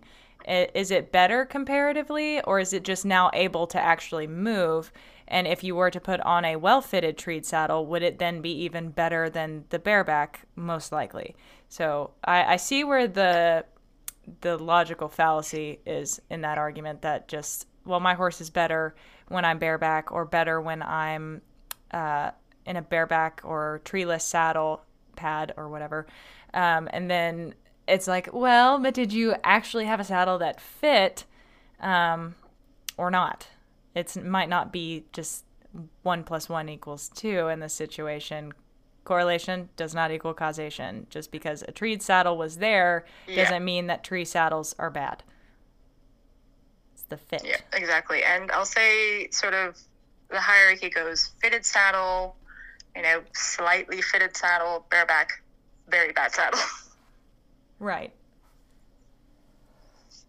Okay, so um, are there any differences you want to cover about English versus Western saddles? And is the gullet size generally the same? Like if if say Zoe was to have a dressage saddle and a Western saddle, would the gullet width need to be the same or no? So the gullet width should always be about a fist, and in Western saddles we almost never run into the issue of the gullet being too narrow. It's mostly an English saddle issue where you see the gullet is way too narrow. Okay. All right. Um, then let's move into our misconceptions here, our last little section, finally. So, is it true that a, fi- um, a saddle that fits well can go straight onto the horse without any saddle pads? And my guess from what you've said is that saddle pads are there just to keep it clean. Pretty much, yeah. You can use, although we don't recommend it, especially for sensitive horses, a saddle without a without a pad. Mm-hmm. It's there to protect the leather. Okay. Um, so, should you ride in a new saddle without pads so that it can shape to the horse's body, or does the pad not affect it?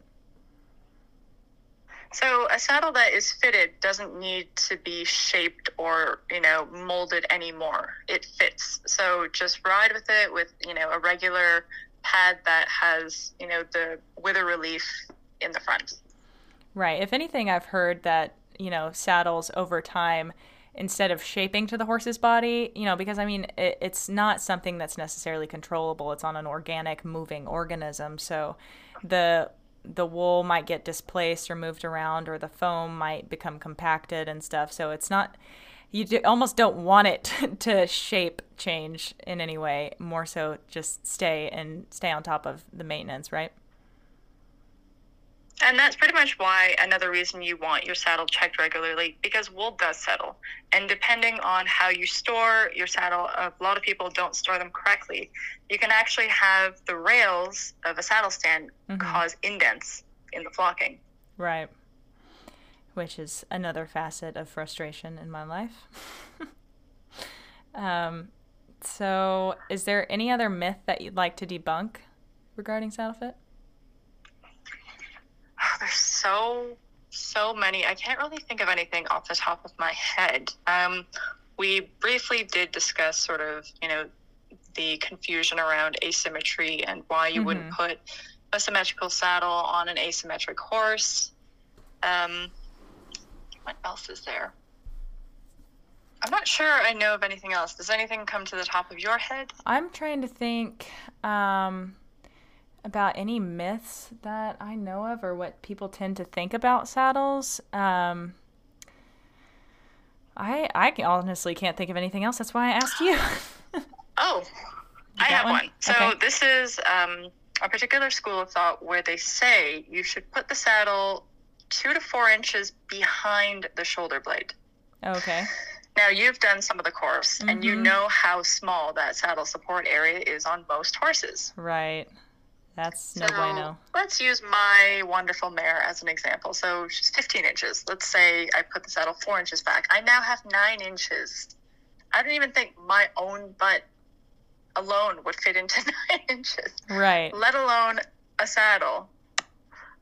Yeah, that doesn't make any sense at all. Um, the the only other thing that I can think of is that just like it's hard to articulate, but that all rider postural error is the rider's responsibility, um, and that you like to me, if I had a trainer that was constantly barking at me to pull my heel back or pull my lower leg down, um, or to lean more right or lean more left because I'm off kilter or I'm dropping a hand or something, that would be at this point a sign that my saddle is something's off. And that's about all I've Yeah. got. Um, do you have any thoughts on that? Uh, a lot of rider p- like posture issues are from the saddle, and it's the same as if I were to throw you into a La-Z-Boy. You can't help but sort of sink in Right. and sink back. Right. And I feel bad for a lot of riders because they're being made to feel like they can't ride their horse. They can't move with their horse. They can't, especially with canter. So many riders cannot sit the canter, and it's not their fault. mm-hmm. And then you end up with the you trainer are yelling only at as you. good as. Sorry, there's a delay. I- Sorry, go ahead. I was just saying that um, you end up with, you know, you're already like trying to compensate and move with your horse correctly and do all of the things right. And then you've got a trainer barking at you, telling you that, you know, you're not doing it right. You need to relax and soften. And you're like, I physically can't relax and soften into the saddle without damaging myself or hurting my back in some way. And it's, it's just a big self defeating cycle, isn't it? It really is. And I mean, you're only as good as your equipment allows you to be, just like skating with dull skates. mm-hmm. It's, and it, it causes a lot of riders to lose, you know, faith in themselves and their ability and, you know, really beat down on themselves. It's like, No. it's not you, Right. it's your saddle. Yeah, and I think that that circles back to the point about, you know, bareback and another myth around that might be that it's more natural to ride bareback. But to what you were saying about the whole purpose of developing a tree or a saddle itself to put on a horse was to improve horse and rider performance so that they weren't um, inhibited in any way to move in unison and be able to shoot the enemy or get to the new place faster. You know it's it was designed to make an improvement. It's not going against nature. It's to help both um, which like i said ruins my black stallion and to be dreams. fair, like riding horses is not natural. right so i you know even though it's your it's your picturesque moment to be cantering bareback on the beach you know maybe once in a blue moon but not commonly yeah, no. So, um, our last couple of topics here are um, what to do if you have multiple horses and you're on a budget. How on earth do you accommodate that without, you know, sacrificing the horse's well being or your well being? How on earth? So there are a few saddles that you can purchase, English and Western, where as long as you get the measurements of each horse, they'll tell you what adjustments to make between horses so that it can fit. And that can be anywhere from, you know, adjustments that you can make yourself to the tree and then the inclusion of shimming or shimming alone. Okay. And there are some saddles where the paddles or sorry, where the panels come off and you can have instead of, you know, one saddle per horse, you have one set of panels per horse but the same saddle that it fits to. That's cool. And I know that, you know, you guys at Saddle Fit for Life aren't partial to any one brand, but are you aware of which brands offer those options? Because I personally can only think of like one. Uh, it's the one that you're thinking of, and I really just don't want to say it. Okay, all right, that's fair. Um, so we're about science here, not marketing. Um, okay, so do you have any other tips that you'd like to mention about um, getting saddles when you are on a budget? Because let's face it, yes, you need to factor in the cost of a saddle to the horse, but not everyone can have as big of a budget factored into that cost. Um, so, what's the best way you think to go about finding a saddle that fits your horse on a budget? So, the first, very first thing you want to do before you look at any saddle, have your horse measured. And there are a lot of fitters out there who will do like wither measurements and so on. The measurements that you want and you know that are done by fitters that are certified through us are shoulder angle and width, length. Those are the top three that you essentially want to know. Mm-hmm. And once you have, like, if you were to call out a fitter that was certified through us, you it was you would essentially get an entire sheet, which is a report on everything your horse needs, everything you need, and that you can use to find a saddle that is suitable. Not, you know, having someone come out and saying, "Oh, your horse needs a medium." It's like, well, what the hell does that mean? Right. If In you call brand. out someone that is certified through Saddle Fit for Life, they're not going to say medium, medium one. They're going to say this measurement, these numbers, that Mhm. exact number. Right. So you're not left guessing, you know, what the hell do you mean by medium? You're you know exactly, oh my horse needs, you know, a 67 uh, degree angle with whatever width. Right. So first first and foremost, find out what your horse needs. yeah. Plain and simple. and I, I as I'm selling a couple saddles between me and my boss at the moment, um, it's not difficult to ask sellers to go take a tape measure and measure what you need, and you could probably find a graphic online or draw it yourself on what exact measurements you need, and then you can compare it to your horse. Um, if you don't have the option to just like go to the the saddle shop and pick one, because I know for me in Arkansas, we're predominantly Western out here, and most of the people don't really care what goes on their horses' backs as long as they can sit in it.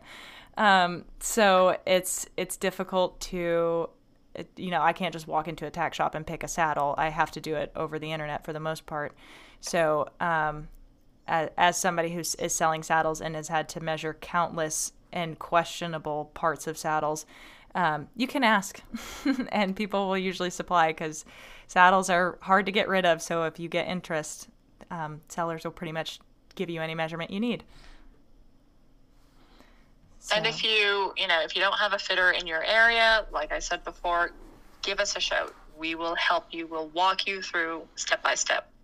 Awesome. Yeah, so I guess um, in closing, is there one particular thing that you want everyone listening to know about SaddleFit? Um, I would say that, you know, it doesn't have to be expensive. You know, custom is not the be all end all. And saddle fit is really a core component of, you know, overall horse health and horse care. It's not this it's not an extra that a lot of people consider it to be. If you want your horse to be healthy, be happy, you know, continue to be a willing partner and to really build longevity into them, have a saddle that fits you and your horse. Awesome. Yeah, I think that that is the core message of this now approaching two hour long podcast. oh I'm watching the timer and I'm like, oh, poor Sonia, you've been talking for so long. um, oh, that's okay. I'm always happy to, you know, provide information. Sweet. Well, we'll probably have you back on then and extort that. um, so, is there something that you're really interested in tackling, like a big goal coming up or one that you've just accomplished? What's next? Honestly, for me, my main goal and the mission of the company is to get our education out there and have how we fit be sort of like the standard, the global language of saddle fitting. Yeah. You know, we want everyone to really respect what the horse needs. Not it's not taking a you know, a horse and trying to fit it to this saddle, that saddle it's taking the horse and understanding what it needs and finding something suitable for it. Yeah. It's preventing pain, preventing, I mean, all of the injuries, all of the discomfort, it's avoidable. To see a horse go around in visible pain, it, I don't want to see that anymore. Yeah. I don't want to see saddle sores. I don't want to see, you know, more instances of kissing spine. I don't want horses who, you know, are put in all manner of gadgets because they're misbehaving when really the horse is just desperately trying to tell the rider something hurts, something is wrong. Please listen. Right. And, you know, it's uh, regarding kissing spine, obviously, that's something that's very near and dear to my heart at this moment. Um, I listen to a lot of podcasts and webinars over experts on kissing spine and vets talking about it. And it seems to be that the consensus is that kissing spine is a congenital issue and it's inherited. And you know, I've heard several vets, and I, will preface this by saying, I who am I to argue with a vet? But I I just have a really hard time believing that the only way a horse can get kissing spine is if it's genetic. Um, just knowing Zoe, I mean, she might be predisposed to it, but you know, the way that she went around for years with her back hollow and her back arched and just piddling out behind with her um, you know, her hind legs and ending up with hock issues because of a compensatory issue. And then like it just it I really struggle to believe that the saddle or the rider and weight distribution has any like or just doesn't have any effect on the development of kissing spine. And I don't mean to say weight as in like heavy riders will give their horse kissing spine, not that, but like even me, uh, I, you know, I could give my height and weight, but I'm a bigger person. So to be on a horse with a very small saddle support area in a very or in a saddle that doesn't have any support, it you end up creating a lot of issues and localized pressure and then the horse drops out from under you and then they go around for years competing with their backs hollow and it just seems to me like it would be nearly impossible for their back not to try to adapt via kissing spine. I mean, do you have any thoughts on that or I don't know, it just seems like it so, can't only be congenital. So the vets that we worked with um, the ones that did a whole bunch of dissections, they mentioned that, you know, when there's irregular tension placed on bone or even cartilage, what the body does it is it deposits more bone there to create stability. Mm-hmm. So, in the case of a horse who is dropping away from pressure or discomfort, as the bone or as the spinal dorsal or dorsal spinous processes rub together, the body sees that as a trauma and instability. So what they'll do is, you know, between it rubbing together, it'll deposit more bone there to prevent it, mm-hmm. to sort of glue everything together. Stabilize and we don't it. only see that in the thoracic vertebrae, but we also see bone deposits in the cartilage on the shoulder as well, especially when you have a saddle that really doesn't fit the shoulder width or angle. And so to say that, you know, majority of kissing spine is hereditary, I find it difficult just understanding the biomechanics of the horse and how I mean they've done standing X-rays of horses where they cause the horse to engage and then to drop away, and you see the processes come together and spread apart. Mm-hmm. It's hard for me to, you know, agree in that it is mostly hereditary, especially seeing how most most horses go around with the back dropped, right. which brings everything together. It's like how I don't, I can't understand how that wouldn't be a very severe contributing factor to it. Right, and I agree. And I mean, it's not to say to put anyone down that is talking about that. I mean, these are professionals that have researched it, and I know that they found it in very young horses. But to me, it feels more like that's a lack of muscular development. And perhaps kissing, I mean, this is my like armchair theory, but that kissing spine is something more natural than we think. And since we're just now gaining more information on it, I mean, I imagine it's like humans. If you, you know, overflex your back and push your belly button way forward, and pull your shoulders back, you know, you're you're going to impinge something, especially if you have weight pressing there and then the, you know, compounded effect of gravitational pull. I mean, like it just it doesn't make sense from a you know physiological standpoint for me that it wouldn't affect and my armchair theory is that it's a political thing that you can't out people for bad training or um, having improper fitted tack and uh, weight ratio and that it's just easier to say it's hereditary because that doesn't make I mean to me that just I doesn't mean, make sense. A portion of it is hereditary and of the course. problem with saying, you know, with ousting people for, you know, not having properly fitted tack is again it goes back to well what's the standard? Mm-hmm. What constitutes properly fitted because it varies that's, depending on who you ask. That's a good point. Not even so just it, like it seems like an easier answer as opposed to actually diving into well what makes a good fit what constitutes it what parameters yeah does then, it need to fall into for it to be good. And then from a research perspective you have to delve into okay well what fit types are causing it if it is. And yeah it that seems like a lot of work even to me but um, i just i have a hard time believing that saddle fit has no no um, effect on the development of kissing spine, I, I think that it absolutely can be a contributing factor at the very least. I mean, even if Zoe was or wasn't predisposed, I don't really think it matters. I think that the management alone and the equipment I used, I think that that played a massive role in it. So is um honestly be I want riders to be open to understanding saddle fit, knowing that it can be quite an uncomfortable conversation to have with themselves. You know, they're going to find problems, but it's not the end of the world. Understanding that your saddle doesn't fit and, you know, seeking the guidance of, you know, us or whoever else, it leads you onto a path of making it better. But to simply ignore it, it you're going to do a lot of damage to your horse that you can't undo.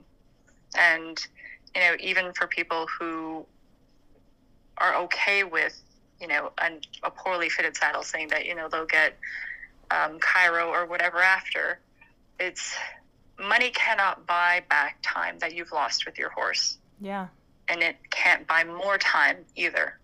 So the time that you have with your equine partner, make the most of it, even if it means having difficult conversations and having, you know, uncomfortable situations where you might feel like there's nothing you can do. Just, you know, admitting to yourself that there is a problem is the first step, and then seek out the help of people in your area, seek out the help of, you know, Saddle Fit for Life or, you know, one of our fitters, and start on the path. At, at the very least, just begin. Start having the conversation. Your horse will thank you. Yeah, I think that that's a, a great message to leave it on. So, with that, thank you, Sonia, for coming on and talking to everyone. I think that this has been a very informative episode, and I'm excited to get it out. Yes, me too. It's been fun, and I can't wait to come back. Yeah, so is there anything that you want to plug, anywhere you'd like to direct people? Um, I mean, if you want to learn, there is so much information on our Facebook page, all free. We have videos, posts, we have, um, you know, full webinars on there as well. For anyone who really wants to dive a little more into saddle fitting education itself, you can visit us at saddlefitforlifeacademy.com. We have all manner of courses obviously the big one is the certified equine ergonomist or you know if you just want to dabble in a few topics you can do that as well. But another thing that i just want to mention is we have a conference where we had several guest speakers everything from breeding to you know myofascial trigger points to being a compassionate equestrian. If it's all on there and you can access it anytime. And uh, yeah, we're constantly adding new courses, so do check back on a regular basis because uh, the catalog of courses is always getting bigger. Yeah, you guys just did a massive revamp of the um, equine ergonomist program, and it looks incredible. So, yeah, I think I think we'll leave it with that. So I'll thank you again, and I'll catch you next time. Okay, take care. You too.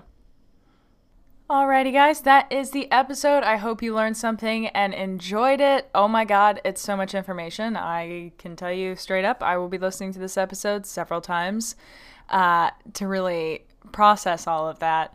Sonia is amazing at conveying a bunch of different points that uh, old Jill hadn't considered about saddle fit. So hopefully you learned something new or it made you think about something in a different way and didn't stress you out too badly about uh, ensuring that your saddle fits you and your horse. Um, but yeah, as always, as we said several times in the episode, feel free to reach out to either of us and um, I will get you in contact with them if necessary, or you can reach out to them directly. Um, and yeah, be sure to check us out on the socials. And I will see you guys next week. Have a good one.